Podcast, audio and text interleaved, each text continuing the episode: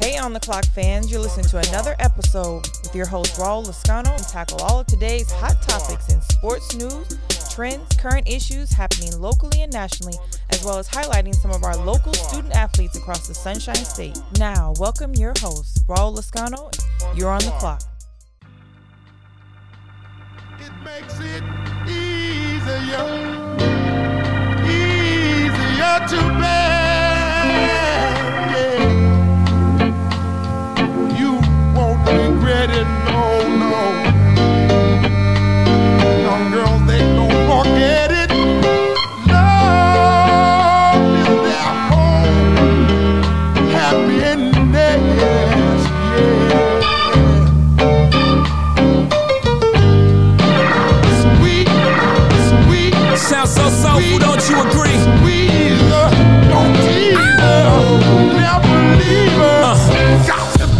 To drop, I sweat. man, man. Popping bottles, putting supermodels in the cab. Got Proof. drop, man, I guess I got my swagger back. Drop, man, man. New watch What's going on on the clock fans, man? Oh my goodness. A little little hole for you.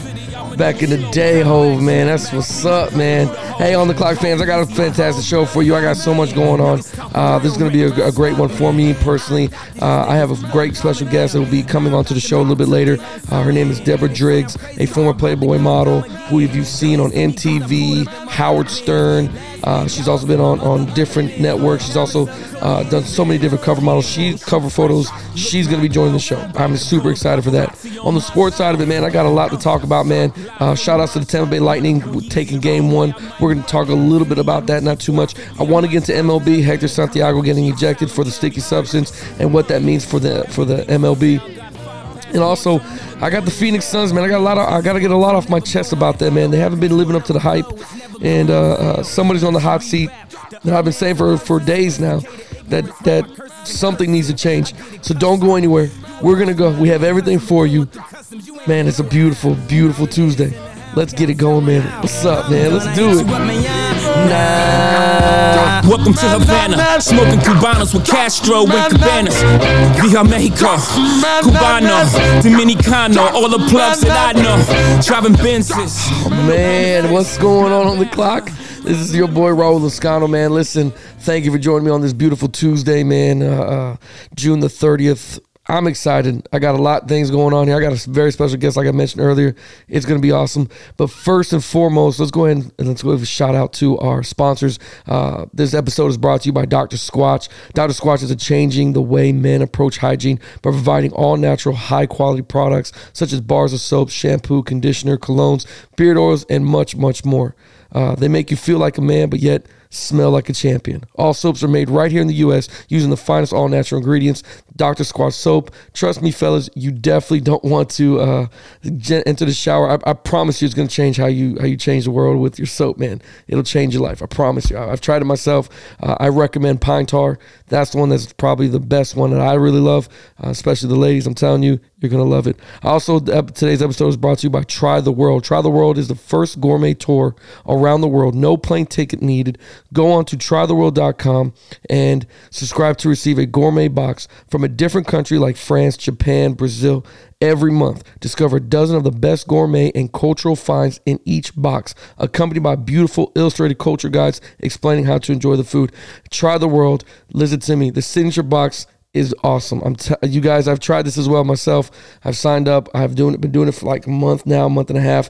And I tell you what, every bit of, of the world, especially when you're quarantined, you can't go to your favorite restaurant. You want to do this is pretty much how you want to live, man. I'm telling you. And then they also they offer like little snack boxes as well. Uh, Try the World also offers snack boxes, like five different snacks from five different countries uh, every month, and that's a little bit cheaper. But it's it's let me tell you something. Nothing wrong with trying to taste a little bit of the world. So let's get into it on the clock, fans. I thank you so much for listening. Oh my goodness, it, there's been so much going on in sports. Um, it's been a while since I got to talk to you guys for for a minute now, uh, and ladies, uh, it's been a it's been a it's been a little while, man. I want to give a shout out to Tampa Bay Lightning winning five to one over Montreal uh, last night. Uh, during the Stanley Cup Finals. It's so exciting to have Tampa Bay Lightning back into the finals. Uh, Stanley Cup wise, it just lives up to the hype that Tampa Bay is is Champa Bay right now. It lives up to the hype that our sports teams are in it to win it. It, it makes it exciting for around here in Tampa. Um, I, I don't know. Since me living here in Tampa, I've I've grown to love hockey. I never liked it before. And I won't say not like it. I just didn't know much about it. I didn't know much about the power play. I didn't know the, the strategic side of, of hockey. So it was exciting to watch. I, I got to watch every minute of it. And I tell you what, exciting, exciting. Uh, uh leading, uh, and I don't want to butcher any of the Tampa Bay Lightning fans. Uh, uh, Lightning, I'm sorry, players. If you fans don't kill me, don't don't you know chop me up or beat me up too bad on social media. Uh, the one, the goal that I love was Kucherov goal. I, I liked his goal the best, uh, getting in front of the net. His beautiful slap shot. It was beautiful to see. So shout out to Tampa Bay Lightning for winning five to one. We're definitely behind you. The city's behind you. Uh, and again, me and my kids, we watched it. I went to uh, real quick. I went to a Tampa Bay Lightning game. Man, I want to say two years ago, three years ago, and we got the seats right by the by the glass. And I tell you what, man, a whole nother respect for hockey players. You can watch it on, you know, you can watch it on TV, but you don't get to hear the sounds. You don't feel the ice, how cold it is in the arena. So you, it's major shoutouts. I know, I know, I couldn't play hockey, man. Especially watching how big and tall these dudes are, moving like you know, 100 miles an hour with a stick in their hand. Uh, it's it's pretty pretty intense to watch, man. So shout out to the to the Lightning. Great great job. Uh, moving on. I listen. I've been wanting to talk about this for for a little bit. I know it happened uh, like two days ago, um, but Hector Santiago for the Mariners. Uh, look, you know it's unfortunate he becomes the first pitcher in Major League Baseball to be ejected for an illegal substance. You know what I mean? Like poor, this guy is forever going to be in that era. But let, us be honest here. You know uh, I said it on a different podcast as well. The MLB has has something that they they got to fix, right? They don't want another Houston Astros um, happening in, in Major League Baseball. They don't want another team to find a way of cheating and this and that. And again, to be honest with you, if you really do the research, MLB has been has been stressing this illegal substance, uh, sticky stuff for about I want to say about a year and a half now. They've been stressing about it, talks about it, things like that. Them enforcing it in the middle of the season, that to me doesn't seem very, very logical in, in any of the sense. If you're going to do this, if you're going to sit there and make a rule, you wait to the end of the season, you got to do it. Now, I know they probably felt like we have to do something now, but you haven't done anything for the last 30, 40, 50, 60, 70, 80, 100 years for, for baseball, right? So for you to introduce this rule right now into this, it just seems like, okay, well, it seems, I don't know, seems unrealistic. Seems like you're fishing for somebody, someone, and instead of just getting that one team, that one person, you're kind of letting you know you got to take the whole MLB with you. Again, I don't understand it. I don't quite get it. I don't. Um, well, I mean, I understand what the rules for. I get that. Don't don't sit there in your cars thinking, well, how can you not get it? I understand the rules. I get what they're trying to do. Um, but again, to do this in the middle of the season, to me, I don't know. It doesn't seem like uh, very fair. Like, let's start this off in the very beginning. Uh, and I guess pitchers, you know, probably some of them don't take them seriously. I'm not gonna lie, it is pretty fun to see the pitchers' reactions. You know, guys taking their pants off, opening up their shirts because they're upset and they feel offended that you know somebody would check them and they got checked three times or whatever the case may be.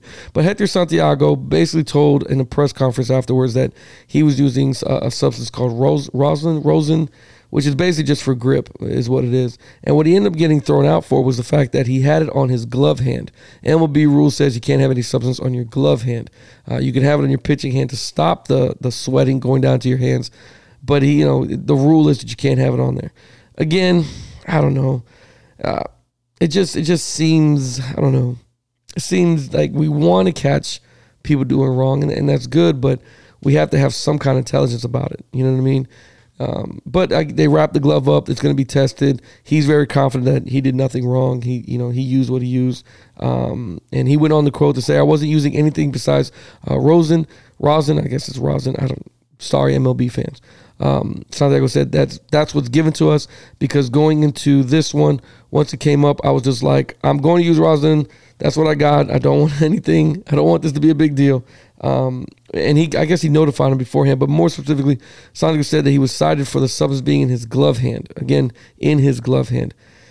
It just makes it hard, man. I know, I know, I don't know. Baseball in general, batting wise, you know, the batters have, have lost the technique of batting, man.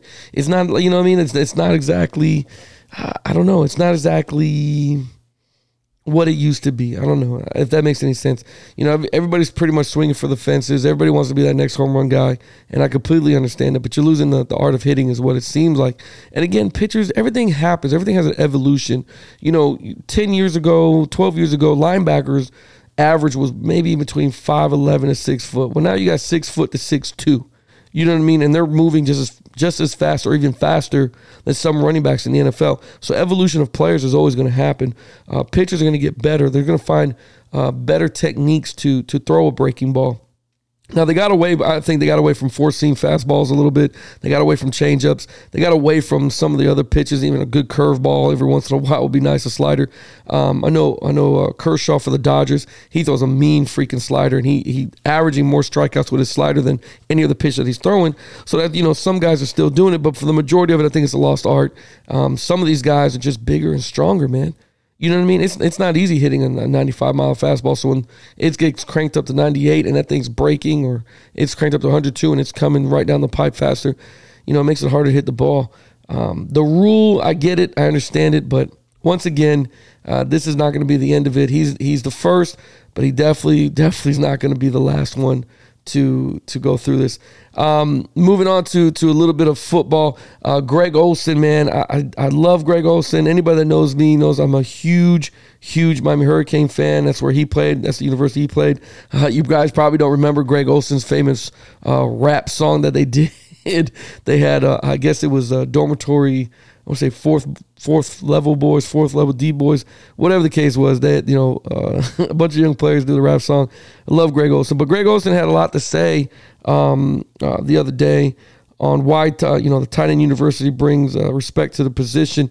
He you know he went on to go say that we have to do the same shit that 15 million dollar left tackle has to do and run routes against the same guy that 15 million dollar wide receiver has to do uh, when he runs routes. Uh, and they're going to pay us seven, seven million. So Greg Olsen pretty much expressing that he's he's not happy that the tight ends don't get paid as much, even though they got to do what left tackles do, and then they got to go out and spread out wide and do what wide receivers do as far as running routes and things of that nature. My question to you guys: Does he have a point?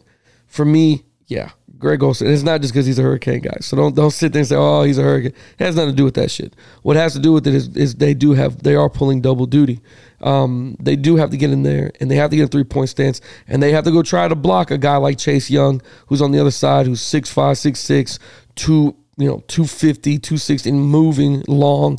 They have to, you know, down block, kick out block, whatever the case may be. They got to take on those guys. They also got to take on linebackers as well. Um, I know, I know if I was a tight end and I had to go across Ray Lewis or somebody or, or things like that, it, it's shit, Tedy Bruschi, like it's gonna be hell to pay because those guys were just animals, man.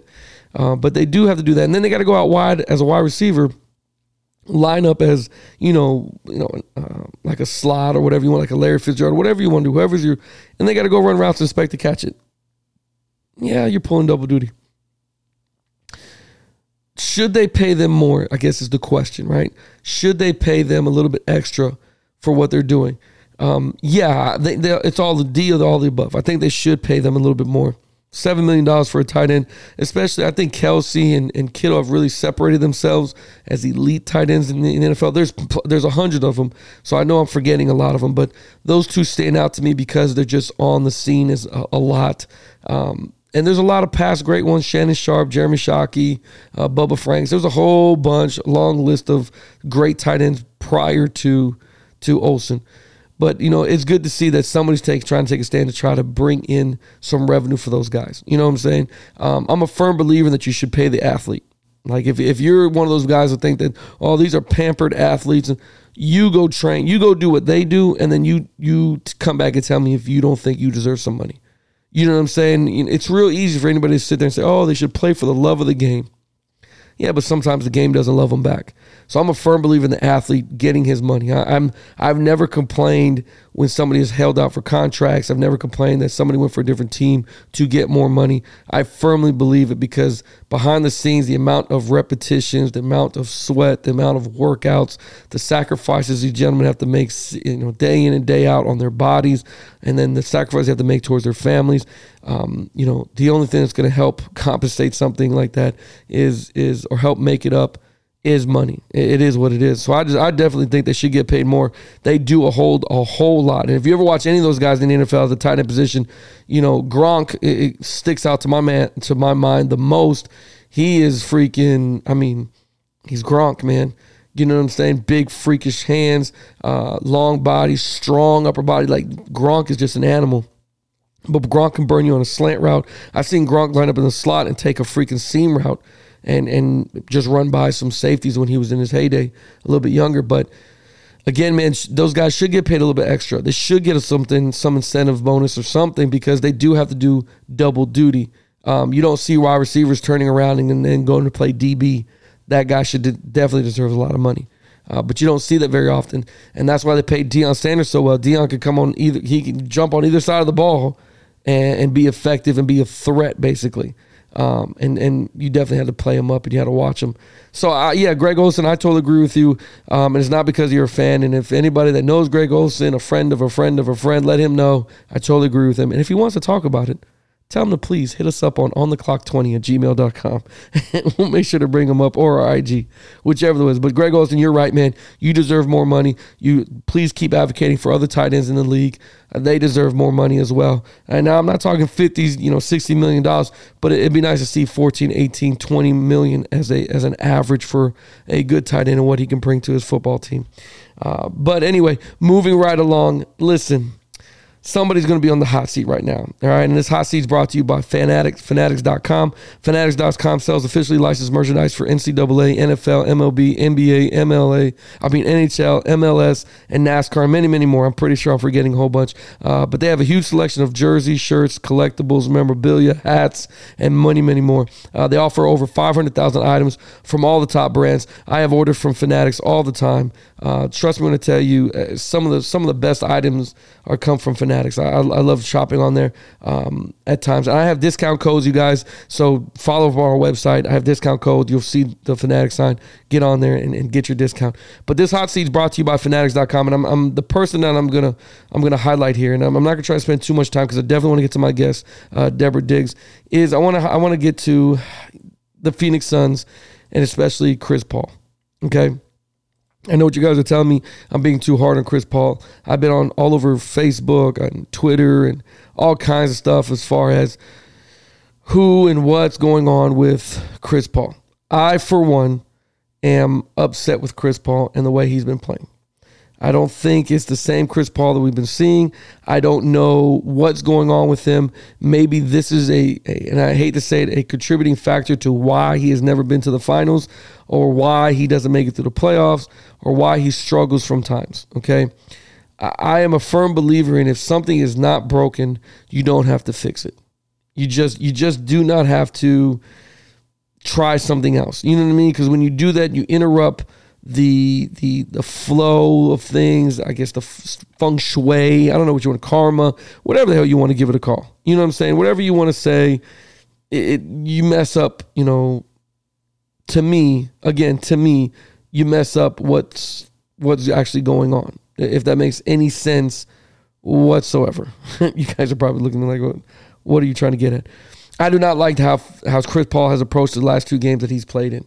Um, I know they lost, I know they won uh, the previous game to go up three one on the Clippers, but even when his first game back, I thought that he slowed down the Phoenix Suns. There's times where even in this past game when they, you know, again, Clip shout out to the Clippers for winning 116, 102 last night over the Suns. You know, phenomenal job. Um, they switched up on defense playing zone to the Phoenix Suns. So, any, you know, I'm not a huge basketball guy, right? I don't know the ins and outs, but I know if you play zone, you can definitely attack the rim a little bit better. You have a guy named DeAndre Ayton who, in my opinion, is has just been playing phenomenal in this series. I, he really has. And this last game, I was kind of I was upset with him, but then I tried to look a little bit in depth.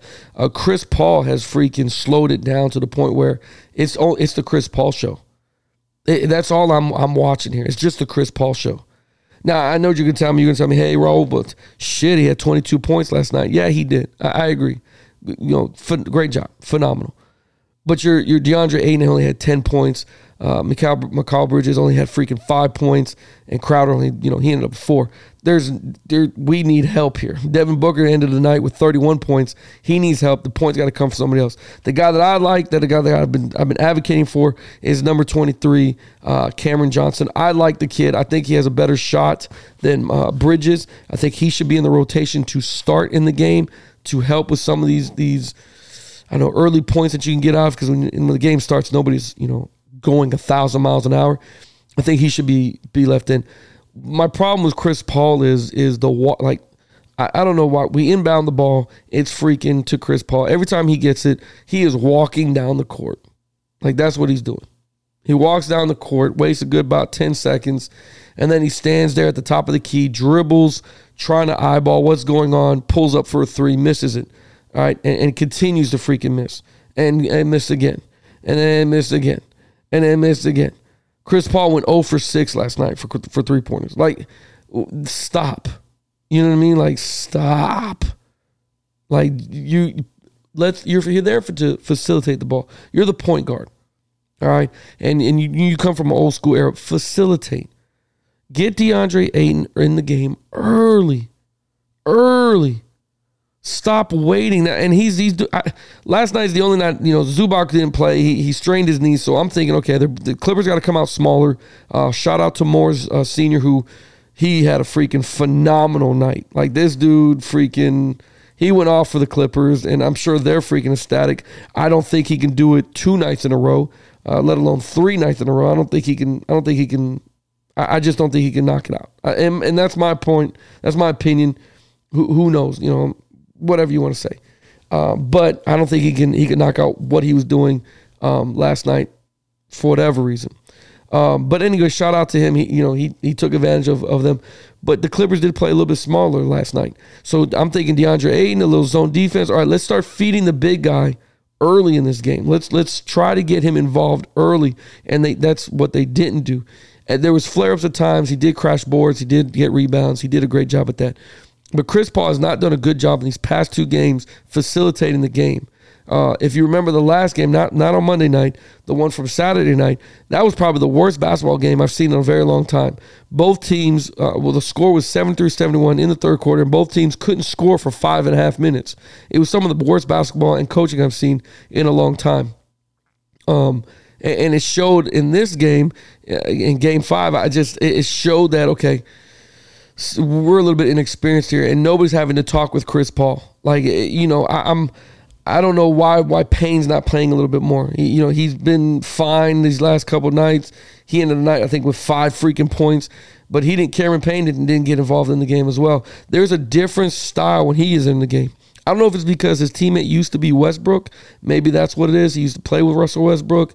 Um, if you remember when he was OKC, the, the dances they used to do before the game, the pregame, that's Cameron Payne. But Cameron Payne brings a different style.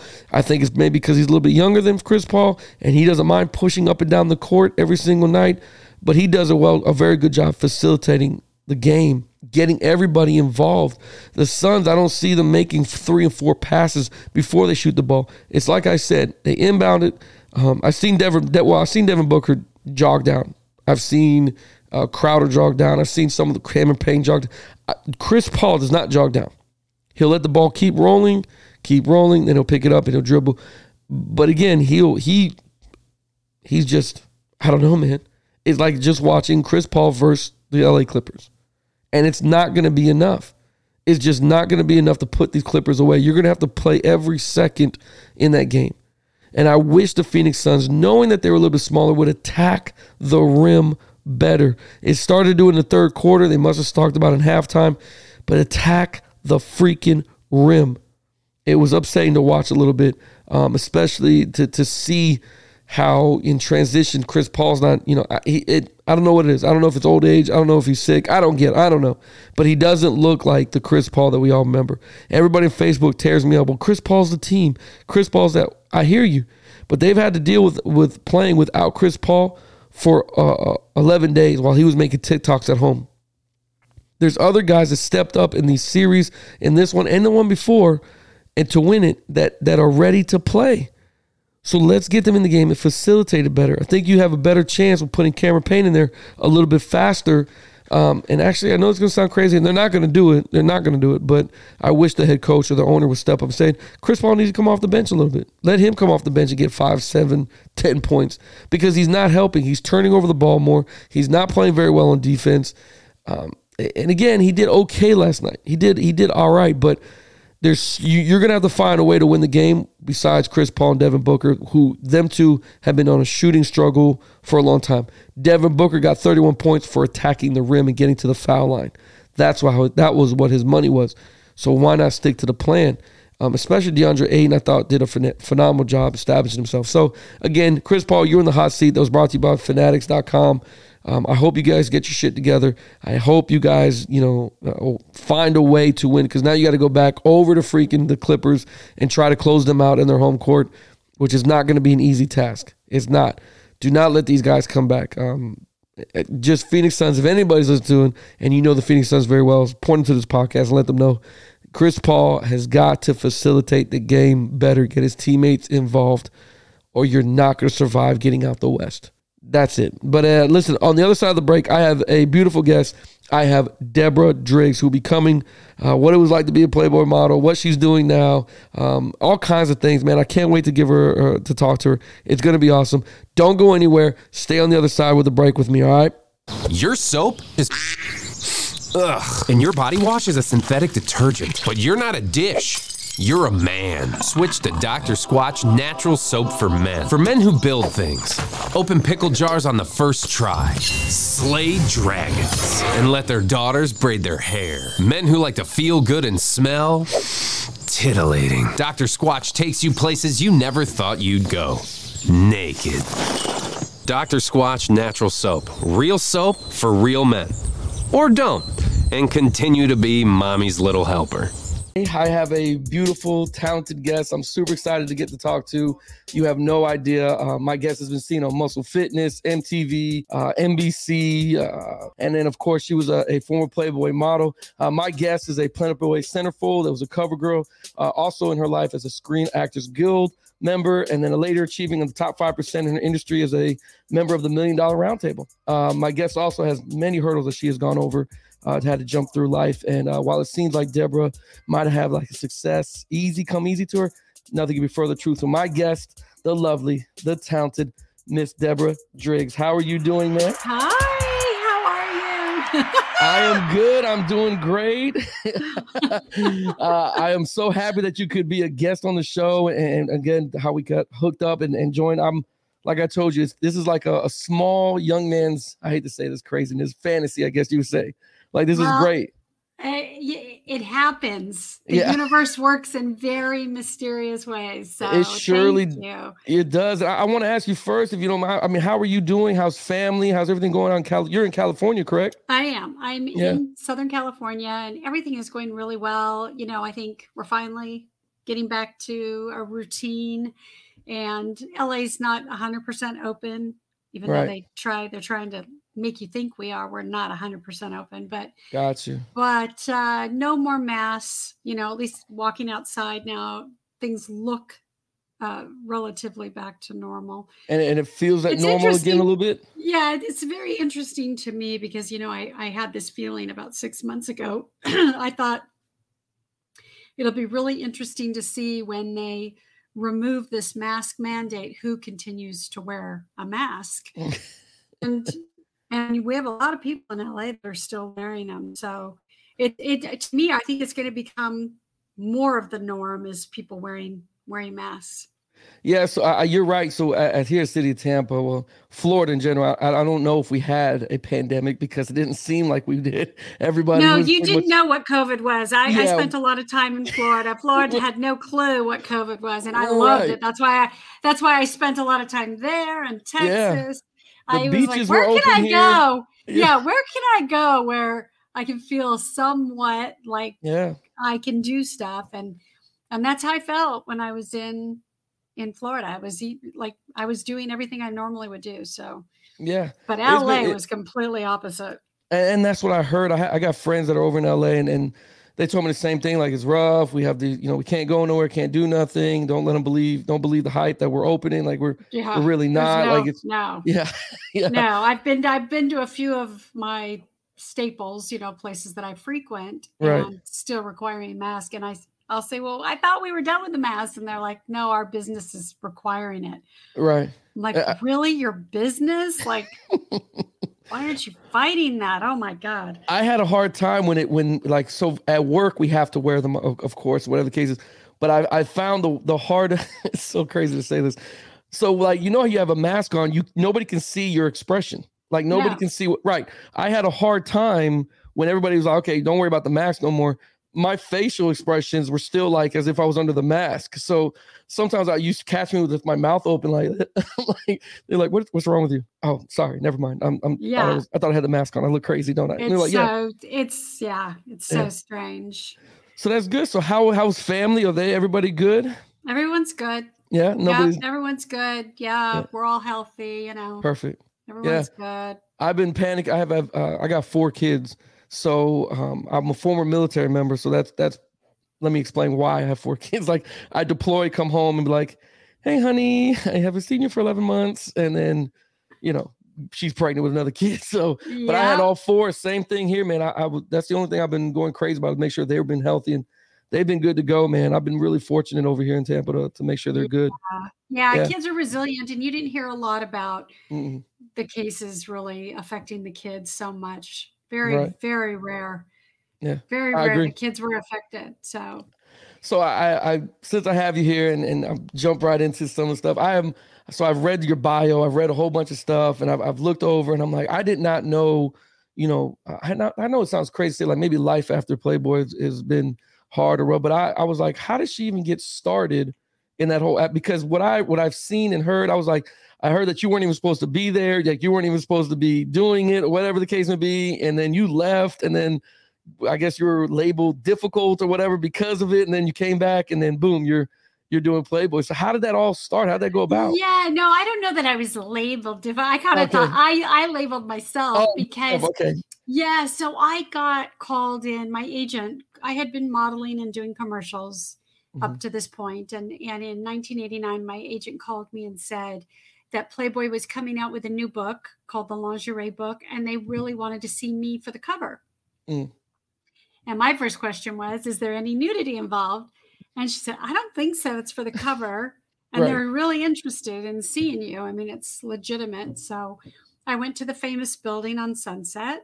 I had Mm. never I had never been in the Playboy building prior to this audition. right, Passed by it millions of times and here I was going to the famous Playboy building. And when I got there, I was handed a robe and told to take everything off and put the robe on and that they would call me and I'd go back into the studio and do do some Polaroids. hmm And I said, "Oh, I think you're confusing me. I'm here for the for the lingerie book for the cover audition." Right. And they said, "Yeah, well, everything we do is shows your body. We need to see your body. So here you go. Put the robe on." So I put the robe on, but I left my undergarments on, which I think I had kind of like a sporty type bra with with you know a thong, Yeah. like a bikini. I look like I had a bikini on. Uh, you- You're free to say whatever you like here. You're good to Yeah, go. yeah, and so I uh, go in the, they call my name. I go in the studio and I take off my robe and I've got my undergarments on. And the photographer goes, Well, we need to see your body. And I said, Well, I'm not here to do nudity. I'm here for the cover. So they do the, we do the Polaroid. I leave and I think to myself, Oh God, I, I'm Yeah. difficult. They're not going to want to hire. Oh, okay. Like, so I kinda- yeah. yeah, I just kind of wrote it off as an experience. I got to go to the Playboy building, but I in no way thought I would ever be back. And so when I got home that afternoon and checked my messages, Mhm. I had a message saying, We would like to test you to be a centerfold. And I literally, my jaw hit the floor because I was like, What? They're Yeah. I literally, my, and then I called my agent and she's like, no, it's true. We've already gotten the call. They want to test you to be a playmate. Wow. And I just laughed. I go, I think seriously, they just confused me with somebody else because I did not take off my clothes Yeah. and I feel like I was really difficult. And she's like, no, they love you. Yeah. They, they know exactly who you are. Yeah, they love you and they want to test you. And so then I had to go go through the whole like, you know, then I went into, oh my God, yeah. It, they want me to they want If- me to test for Playboy. And then I was like, do I want to do that? I don't know. Right. And you know, and so I kind of molded around. I I I was real nervous. You know, I'd never done anything like that, and you know, I, I had a couple of swimsuit companies that I was a regular model for, and you know, everything I did was pretty conservative. Not nothing nothing flashy or sexy like that. And Right. so so I thought about it. I asked a few people. I had a acting agent, and I, they said, "Well, here's the deal. You know, you could do it, but you're definitely not going to be auditioning for family shows or because Mm. back then it was a big deal. Yeah, know. yeah, Now, was- it was- nowadays it wouldn't Yeah, matter, but they back- prefer it now. Yeah. yeah, back then you lose you lost all your, you know, I wasn't going to be doing a Johnson and Johnson commercial. You know. Right. Right. I was Endorsements. I yeah. was yeah, I was going to miss out on the whole family endorsements. So, Right. and I don't know if you remember Jewel McCullough, Julie Mhm. McCullough. She was on a show called Family Ties Yes, I remember or Family or Ties. Yeah. not not Family Ties, um Growing Pains, I believe. I remember Growing and- Pains. okay, so she played Kirk Cameron's girl love interest on the show, and they Mhm. pulled her off the show when they found out she did Playboy. So that's what I was up against. And so I had to make that decision. Like, do I want to make this already? It's already hard to be in this business. And now if I do Playboy, it's going to get a little harder. yeah. And so I chose to do Playboy Right. and don't regret it at all. I think it's a really, a really a cool thing to be a part of Playboy's history. Yeah. Um, my issue is is a collector's item today because Donald Trump is on the cover of my issue. Oh, that's right. Yes. Yes, he is. Yeah. And so Yeah. that now it's a collector's issue. I get more fan mail today.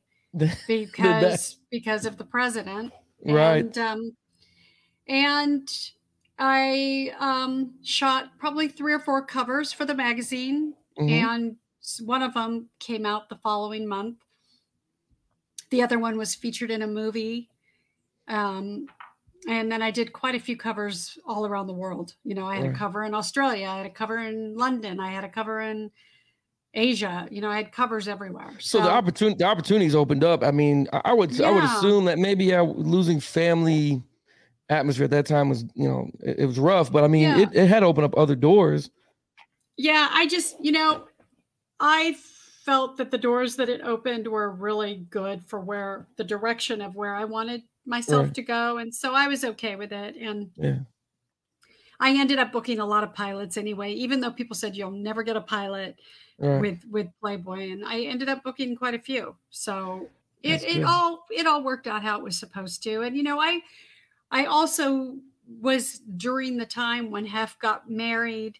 He kind of Mm. changed the way that things were done at the mansion. So I missed out on all the the wild parties, that everybody talked about because yeah. while I was shooting, he was planning a wedding with Kimberly Mm. and literally they got married while I was shooting, I believe. And so the mansion completely changed. Really? For- know? what what did it go from? You mean I know the I've I've only heard about you know read in stories and stuff. I've never experienced any of it, but I mean I know it was wild. But what do you mean? Did it the security get tighter? Did they add more plants and curtains or like what did yeah, they? no, it just the parties weren't the same. You know, they were a Mm. little bit more conservative. There wasn't the the the the decadence of it all kind of mellowed out and Right. it was all about Hef and his new married life. And Yeah. they had children right away. They had two sons. And so now you have a, a whole tennis court full of kids' toys and Right. so it was very different, you know. So I Yeah. when people say, What were the parties like? I go, Well, I kind of missed out because Yeah. They and I just a little- remember more like social gatherings and, and stuff. That, Yeah. yeah. and I remember like when uh when they got divorced and all of a sudden parties started happening again and then I, I, I got to experience a few but Right. it still was never you know it Yeah. changed quite a bit So yeah it's an amazing time in my life you know it's like the people that i met the, the people that i be, got to be in proximity of and Right. and just you know i it, it was it elevated me in a whole different way all of a sudden people wanted to take meetings and i was getting called in for all sorts of different opportunities and and you know uh, talk shows and Yeah. radio shows. I did a lot of radio shows during during my time. And, and, let me ask you this: so, like, if you like, who was like out of all the actors, actresses, who were the most you were ever starstruck? Like, were you like, did you ever like say, "Oh my gosh, I can't believe I got to meet this person or that person"? Like, out of everybody, I would, I would, I mean, I'm pretty sure it's a long list of A-listers. I'm just thinking, like, who is the one that you're like, I can't believe I met this individual? So yeah, many. that's a that many. That's a really great question. I tried. Um, Every once in a I while, think, pops I out think there. for me it was Jack Nicholson. Oh man, You Mr. know? Jack Nicholson. Yeah, absolutely. Yeah, I spent uh, an evening up at his house. A friend of mine was really good friends with him, Mhm. and he didn't tell me that I was going to Jack's house. He just said, "I'm up at my friend's house. Do you want to come join us for a drink?" And I got up there about six o'clock, and it was a private gated community. And I, I pull in, and the he had a butler, and the butler came up to me and said, "Would you like a drink?" And I said, "I'll have whatever they're having."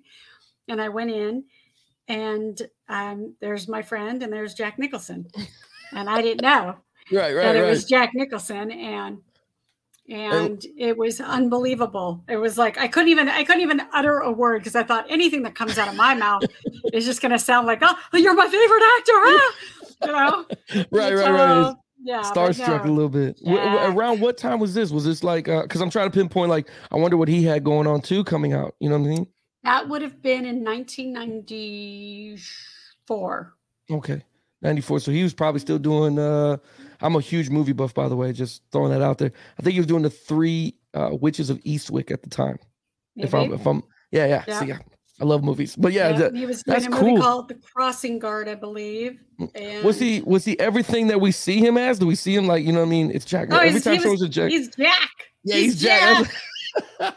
and he says to me, Deborah, you know what I love about living where I live? And I was like, I love the face that you're making and I was Jack like, Nicholson. and I was like, no, I, I don't. You can tell me. And he's like, the fog. The fog comes up. And it comes up, and he's standing in front of this like big window. And, and then he's like, and then it goes down.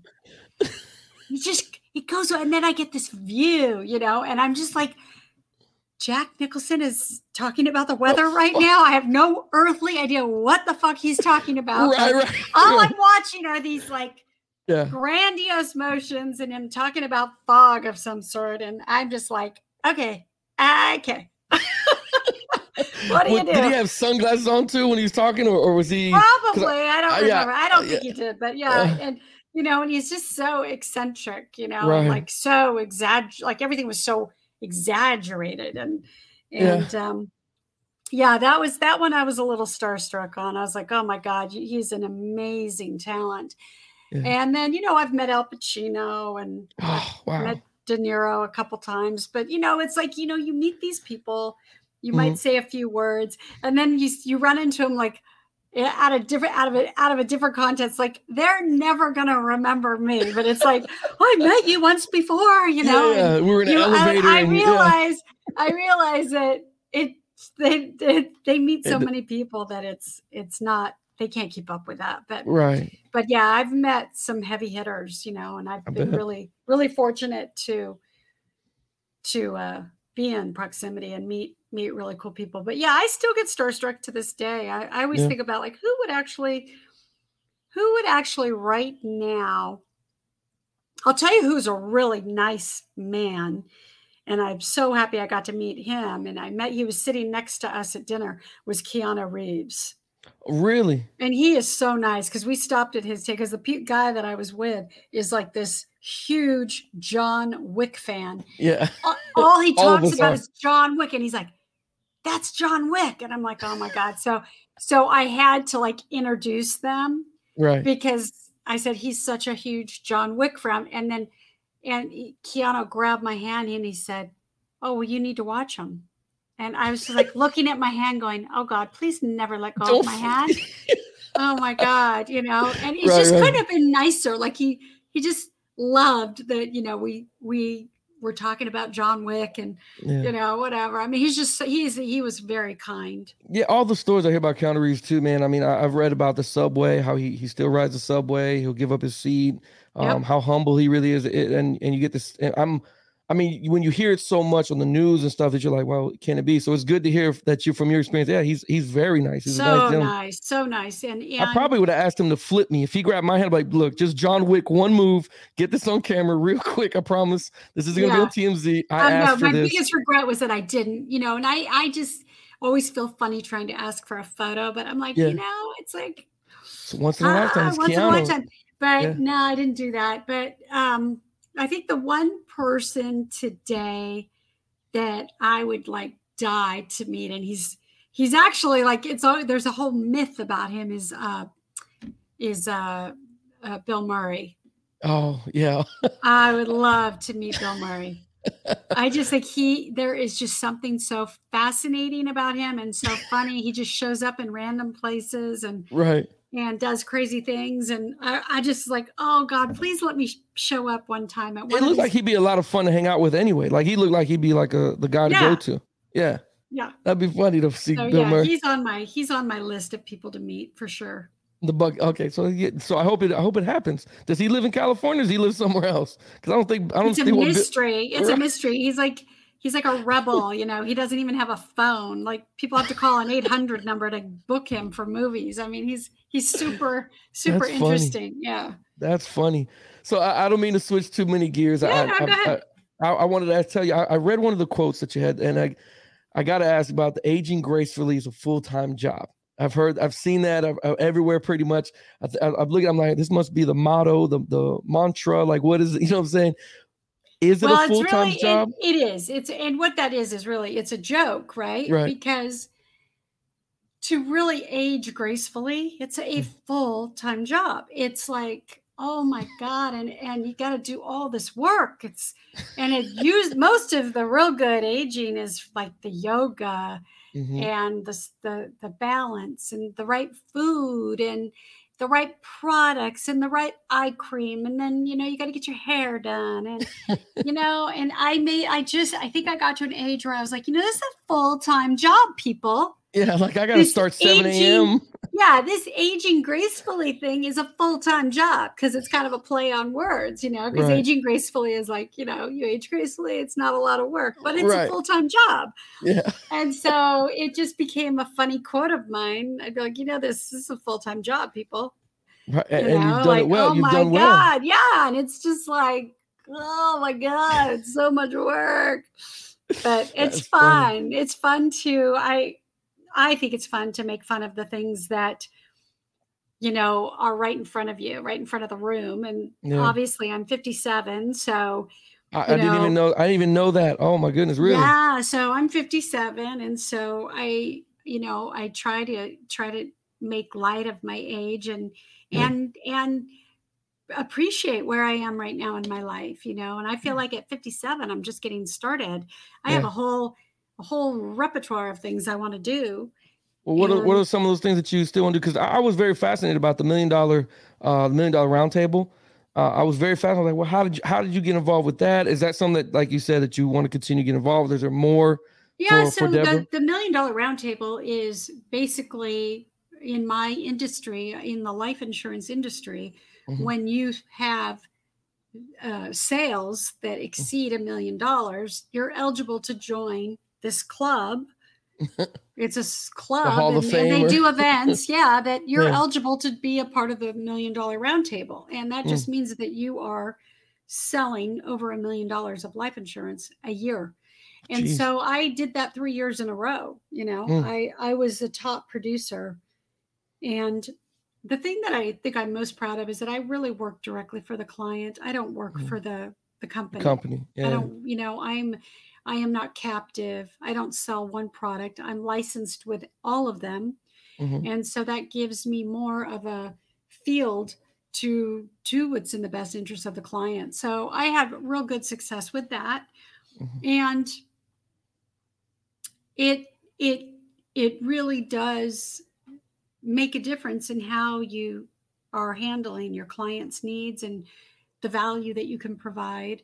And so I was really, really good. Had good um, luck. I don't like. I don't know if it was good luck, but I had really three really good years in my industry 2012 13 and 14 were really good for me and i had such strong momentum Mhm. and you know it's a compliment when people start referring you when they say oh you should use deborah and that's kind of what happened you know people Right. i started getting referrals and the more the referrals came the less salesy type stuff i had to do Right. and right. so yeah so i had a really good run with that and then you know la- 2018 19 i kind of stepped away a little bit Mhm. and decided that i wanted to just be a referral agent i didn't want to do it full time anymore in 2018 i decided that i wanted to write a book but i didn't know for sure and then Mm-hmm.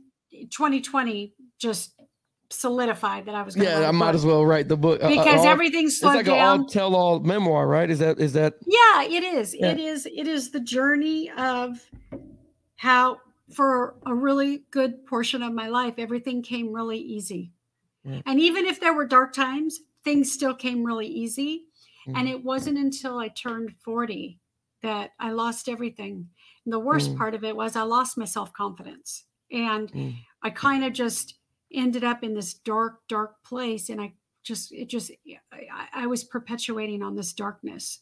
And it just wasn't getting better. And it took me a long time to pull myself out of that. And so i talk a lot about you know having all this great success and things just swimmingly seem to be going along. And and then you know my divorce was really really sad for me.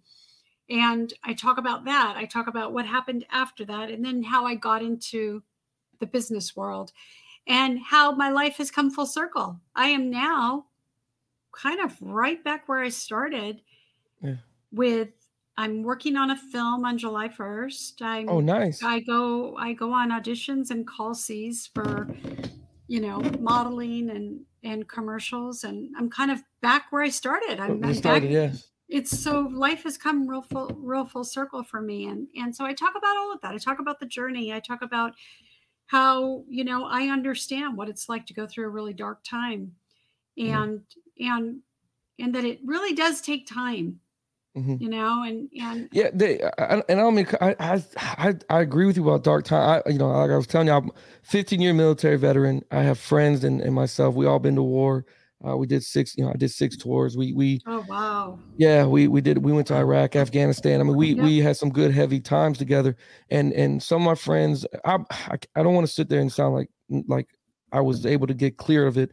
You know, I've had my dark times as far as mental uh, mentally. You know what I mean? When you come back, it's it's, it's a total 180 it's it's not the same and you're not the same kind of person but i've had guys Right. that, that jumped into that darkness and it was hard for them to climb out. What was one of the things that that you really clinged on to to help you uh push out of that dark time? Was it kids? Was it was it work or yoga? Yeah like know nothing outside of myself. That's the Right. thing. You know i that's the one thing that i realized that there's no reason there was no reason strong enough to pull me out.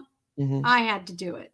Right. And and i didn't have you know because obviously you would you would think if you did have a reason it would be kids and family and and you know Right. just just feel better you have three kids you know yeah right. but it just it wasn't the case it was more about for what really did it for me i think was the surrendering to mm. to the fact that it's okay and just Right. and the minute i just finally said enough is enough and surrendered gave up control and it's interesting because it it really does work when you surrender and you give up the control. You can't control anything or Everything, anybody. yeah. You can only control what you do, how you react, and all that Right. stuff. We we we know all this. But what's interesting is that I still go through times where I will go back into that old thinking or that old Mhm. pattern and try to control. Here I am. Wow right you know something happened i'm Yeah. like oh i can let me grab on i can and then it takes me a little doesn't take me as long now to go really you have no Yeah. control over this let it go right and so you know it's a practice it's a Mhm. real practice to surrender let it go. And you know, but trauma, trauma and post-traumatic syndrome and all these things, they're tricky because they can hit you when you least expect it. I agree. I totally agree with you. Absolutely. You know, sometimes things can hit me out of the blue, and I'm like, "Whoa, where'd that come from?" you know, and I'm not really prepared for that. And so now I take that situation, whatever it is that that I thought I wasn't prepared for, and I go, "How can I better prepare for this next time around?" right. Instead Right. of going down this rabbit hole, why don't I prepare that if this type of thing happens again, I have a set of tools or set of Something to steps defend. I yeah. take that Yeah. prevents a complete spin out. I agree. I, you know, it's funny you say it comes out of nowhere. I, so when I had got back on my on my first tour or my second, I think it was my second tour. My second tour, they, you know, kids and why they want to go to Disney World. Let's go to Disney. Let's do all that stuff.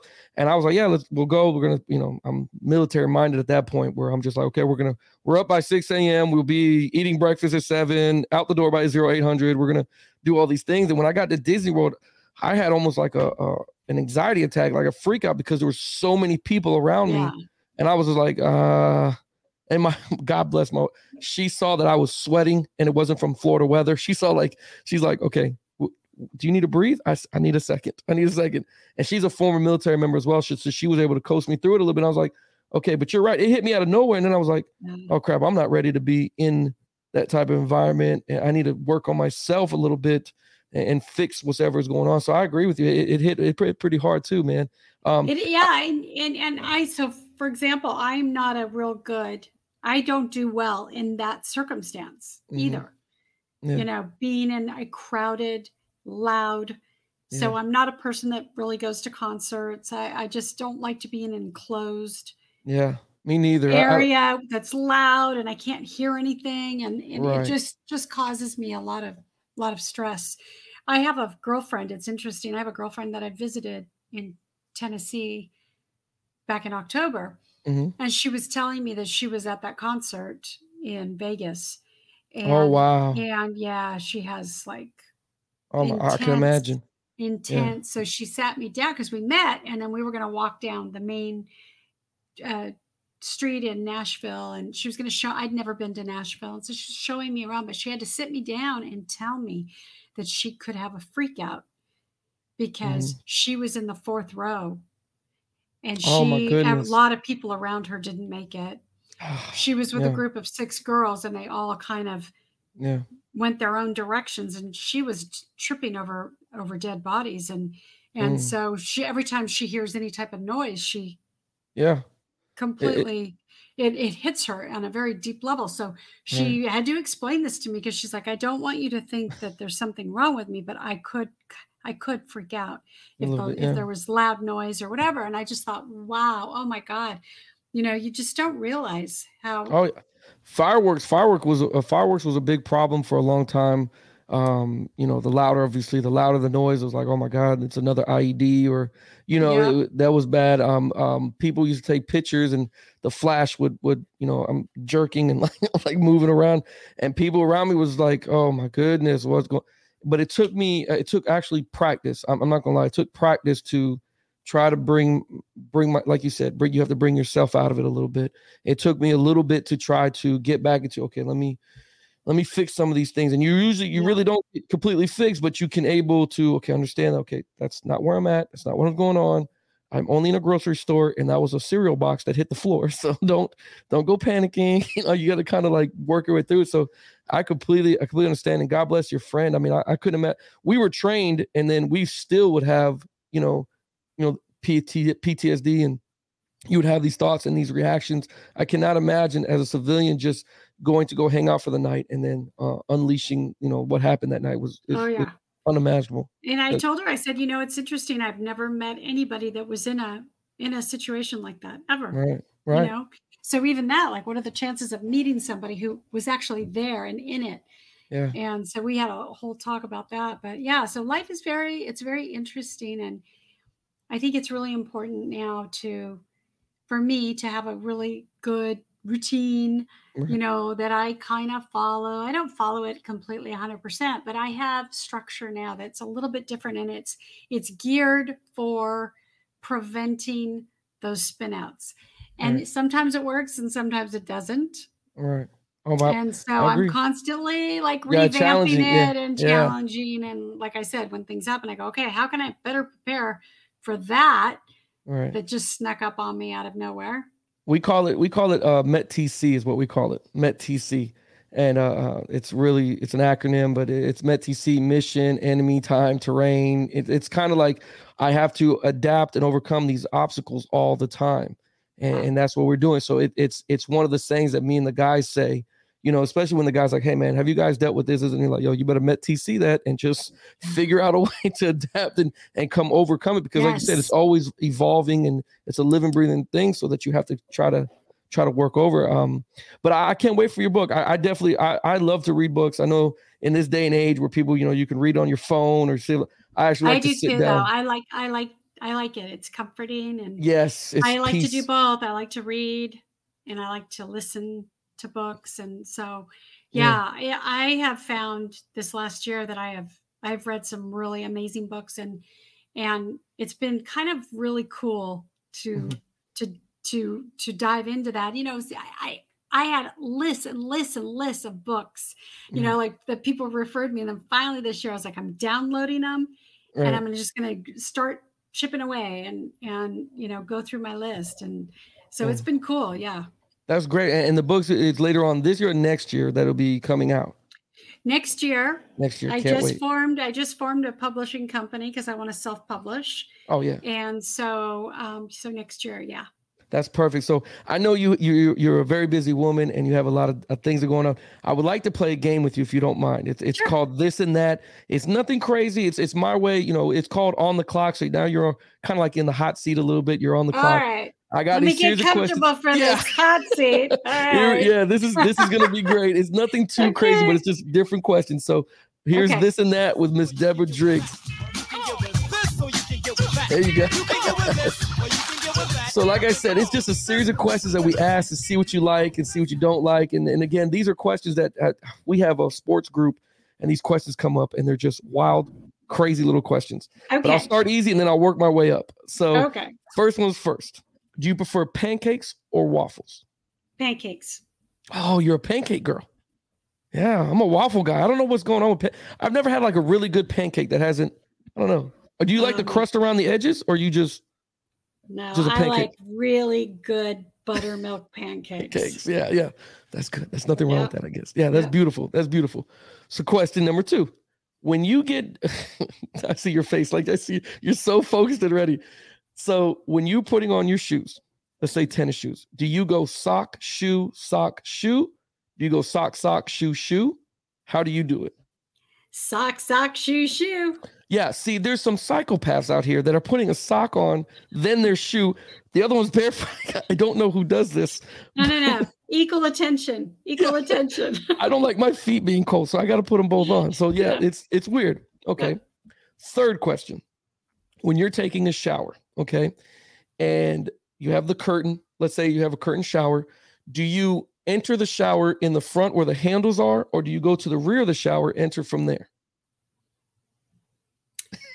Well, I would have to say if I have the curtain, I think I'm going in from the back, not where right. the shower head is. Okay, I, have interviewed several people, and it was a big debate. They, a lot of people that I saw, the majority go to the front. No. Yeah, I don't understand. Uh, do you like super hot showers? Are you that one that takes a scalding shower? I'm not a super hot. Okay. I like a hot shower, but then I like to end it with a cold plunge. So that's my that was my next question. Do you go hot and cold or hot the whole way? Because and it's crazy. I don't know what it is. I love a hot slash cold shower. I need yeah. to feel rejuvenated. It's almost like dunking yourself in a bucket of ice. You have to. Yeah, I don't know why people don't do this. People tell me it's really good for inflammation. So I, I and I'm not, and I don't like to go in those um cryo. Yeah, the genic. Yeah, yeah, I don't like those, but I like a cold plunge. So really? I'll dive. I'll dive into a 45 degree cold plunge, but really? I will not get in those cryo things. I just that they don't feel right to me. Yeah, I, I don't. I, it doesn't look right to me. I feel like I'm gonna come out like a shrunk, like a. I get a little version of my- claustrophobic in there Yeah. too. I can't. I I can't, can't lie. do it. Yeah, I'm gonna do. If I'm gonna tan, I'm not gonna be in a tanning booth. I need. Let me, I'll get the Yeah. vitamin D from the actual sun. I'm not gonna do anywhere else. Okay, so here's the last question. Oh, if you were on a first date, first date, what is the restaurant that you would like to go to? Is it Italian, Spanish? What is your ultimate first date that you'd be like, this is where I would like to go? Or this is what I like to do? Well, first date, I wouldn't want to go anywhere real loud. Yeah. Um, probably something quiet and intimate so I could hear what the person was saying if it's a first date. Right. And if I had to choose a restaurant theme, I would probably go with either Italian or a steakhouse. Ah, there we go. See, majority. So we found out majority of women in this poll that they were having on Yeah. Facebook and stuff would rather go to a steakhouse than you know, like one of these fancy schmancy Yeah. Italian restaurants. Yeah. Yeah. What yeah. is what is uh if you can enlighten the fellas on this? Because I tell my buddies all the time, like guys that are dating, is like, take it to a steakhouse. No, you can't take a can't take it to a steakhouse in your first date. I'm like, she might like steak, man. Who knows? Yeah, it's not about the steak. It's it's more about just the vibe. Right. Um, yeah, you know, you have Bern's in Tampa. Yes, and Ruth Chris as well. Yep, we have Yep. both of those. So Bern's is world famous yes, yes. because they have probably the largest wine cellar than any restaurant in the United States. Really, I didn't know that. Yes, so Bern's Steakhouse is one of the most famous steakhouse. I used to eat there all the time when I'd come visit Tampa. Yeah. Uh, but we have a steakhouse here called Mastro's. Mm, And so, yeah, Mastro's is a good first date. place to go to, huh? Yeah.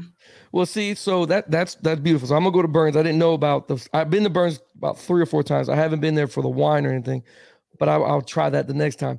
Yeah. So have you been to Tampa? How many times have you been to Tampa?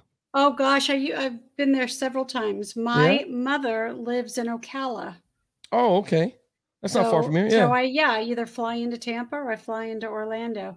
But uh, she's lived there now since 1990. She lived in Tampa first, Mhm. and she moved there in 97, 96 or 97, and um, spent a lot of time there because when I was married, my husband worked on Home Shopping Network quite a bit. I like that. Was been. That's good. That's nice. That's a nice Yeah, touch. My I like husband. That's you. Yeah. So like he that. worked he worked on Home Shopping Network. So we went back and forth to Tampa quite a bit. That's awesome. So do you? Well, do you have plans on coming to Tampa soon? Because if you do, dinner's on me. We'll either go to Bern's or there's a beautiful. I know gonna, I like mom and pop shops as well. I like the Yeah. small. You get good food for eight bucks. Like eight bucks. Like it's, it's great food. it's a lot you of food. gotta love mom and pop shops. oh, Gotta absolutely. love. There's there's a They- Cuban I spot. prayed. I prayed for the mom and pop shops during I. COVID, man. I was like, God, please let them stay open. Same here. There's there's a great Yeah. that, the, what I was going to bring up. There's a great spot here in West Tampa. It's called uh, El Gallo de Oro. It's a Cuban restaurant. It's been open for 37 years.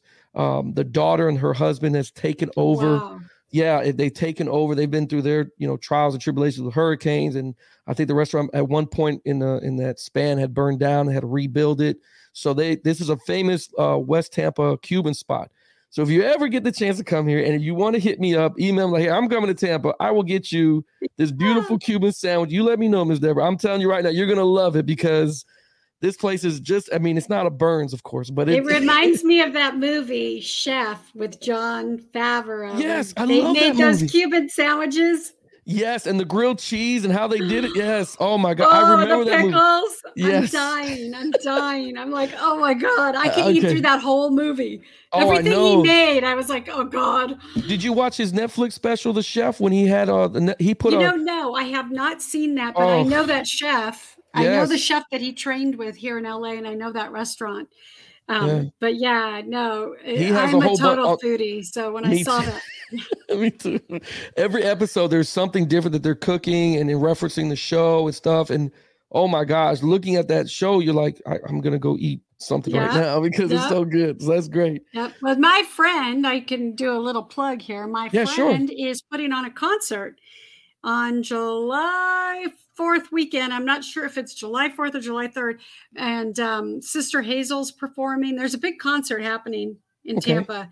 and uh, and he is putting this whole show on. Um, Right. First live event, you know, in Tampa, That's- and that's I guess it's sold out. Yeah, but I mean, Tampa. Tampa is a. I, the reason why I stayed here, I love staying here, is because Tampa is not as it's not as fast as Miami, but you have just as much stuff to do as Orlando.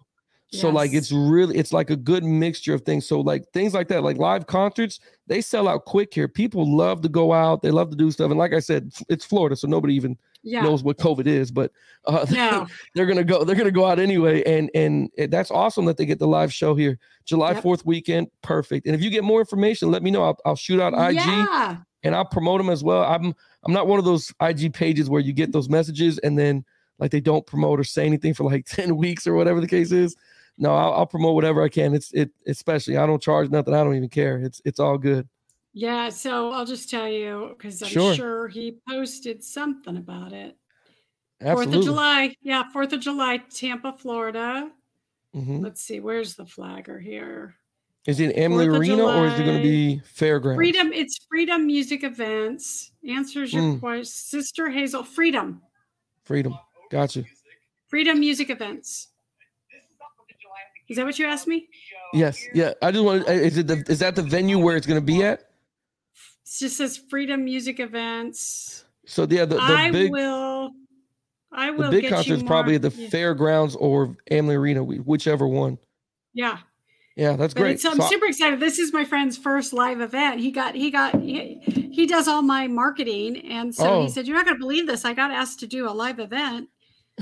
And he's turned into a promoter now. And I said, okay, well, don't leave me behind in the dust with all Right. my marketing stuff, you know. yeah, yeah. Don't don't leave me on the back burner. I, st- I got TV shows to jump on here, buddy. So that's yeah. So he's yeah. So he's he's doing a big concert. I I want really wanted to go yeah. and support him, but I have I'm shooting a movie here in LA on July 1st. So two And that's the start of start filming starts on July first. Yeah, so I start my part starts filming on July 1st, and so I just need to be here the second or third, just in case they want to do some reshooting or whatever.